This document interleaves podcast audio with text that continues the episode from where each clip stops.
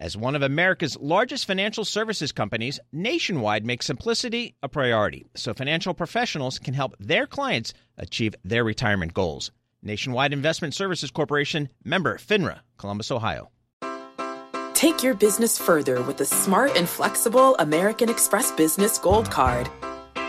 It offers flexible spending capacity that adapts to your business.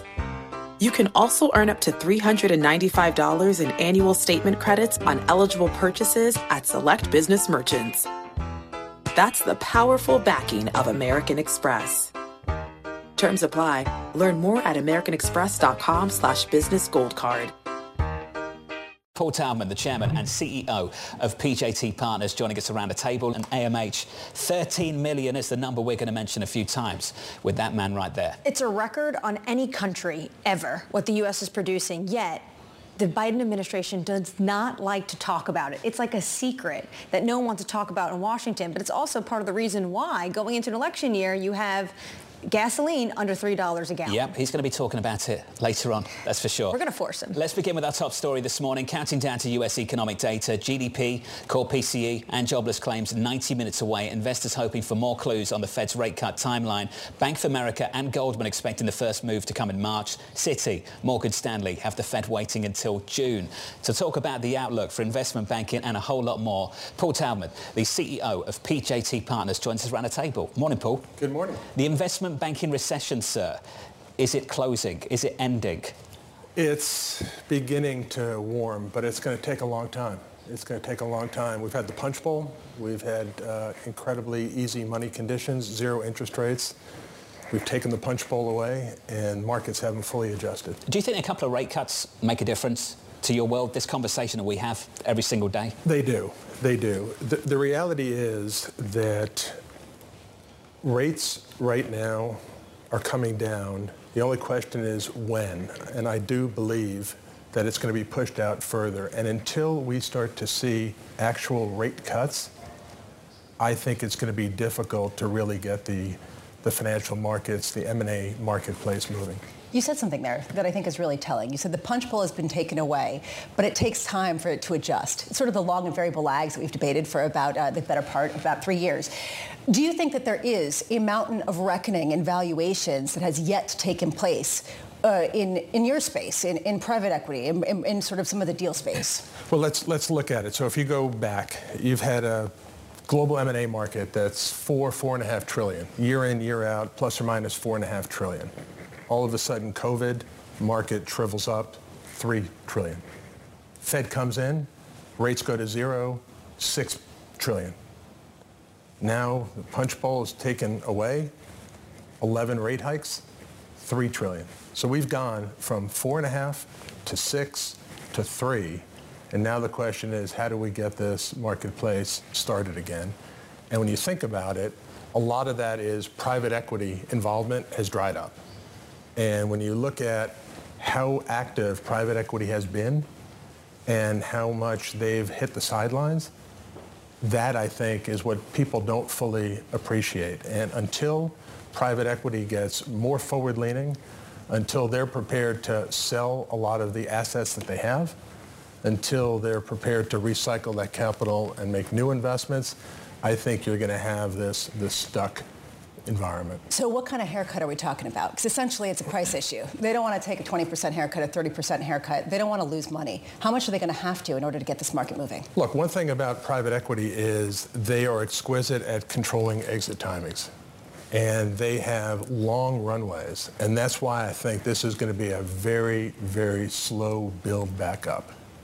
And when you think about that large a constituency being that active in the M&A marketplace, and now all of a sudden they're controlling their exits and they're pushing them out and they're not returning capital to investors.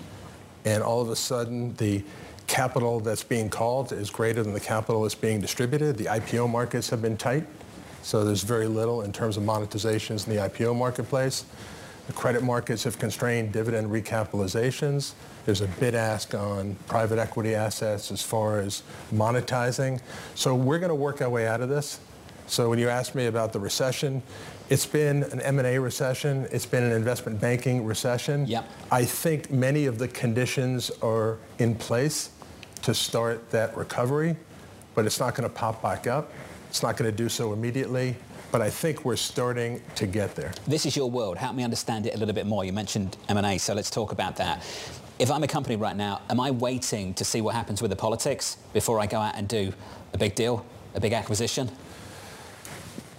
So the political environment that we're in, we're now in an election year, that's going to dramatically increase the volatility in the marketplace. I don't think that's appreciated to the full extent today. As we get further into the year and closer to the election, my sense is you're going to see the pause button hit on a lot of transactions. So in a way, we may see a catalyst in the IPO market where companies want to come to market early in the year and not wait.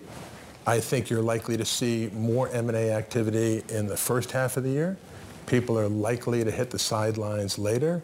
And then once the election is over and we understand the direction going forward, I think you're going to have a pretty robust snapback. Hasn't JetBlue and Spirit, a potential merger that is blocked, and we see the way the Biden administration thinks of antitrust laws, hasn't that just said to the M&A market potentially maybe wait till 2025 and see if the political environment changes?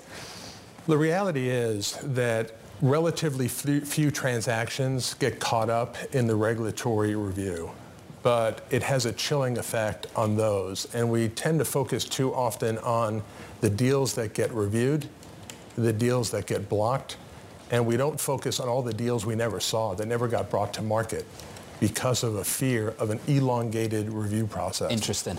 And in a world where it's incredibly complicated, where valuations are moving, to be on the sidelines for 12, 15, 18 months, that's an opportunity cost that's really sort of caused a lot of companies to say, you know what, I'm just going to wait for another day.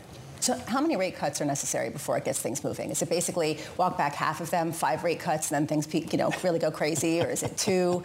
I, I, I think uh, the first critical inflection point was when we stopped the hikes.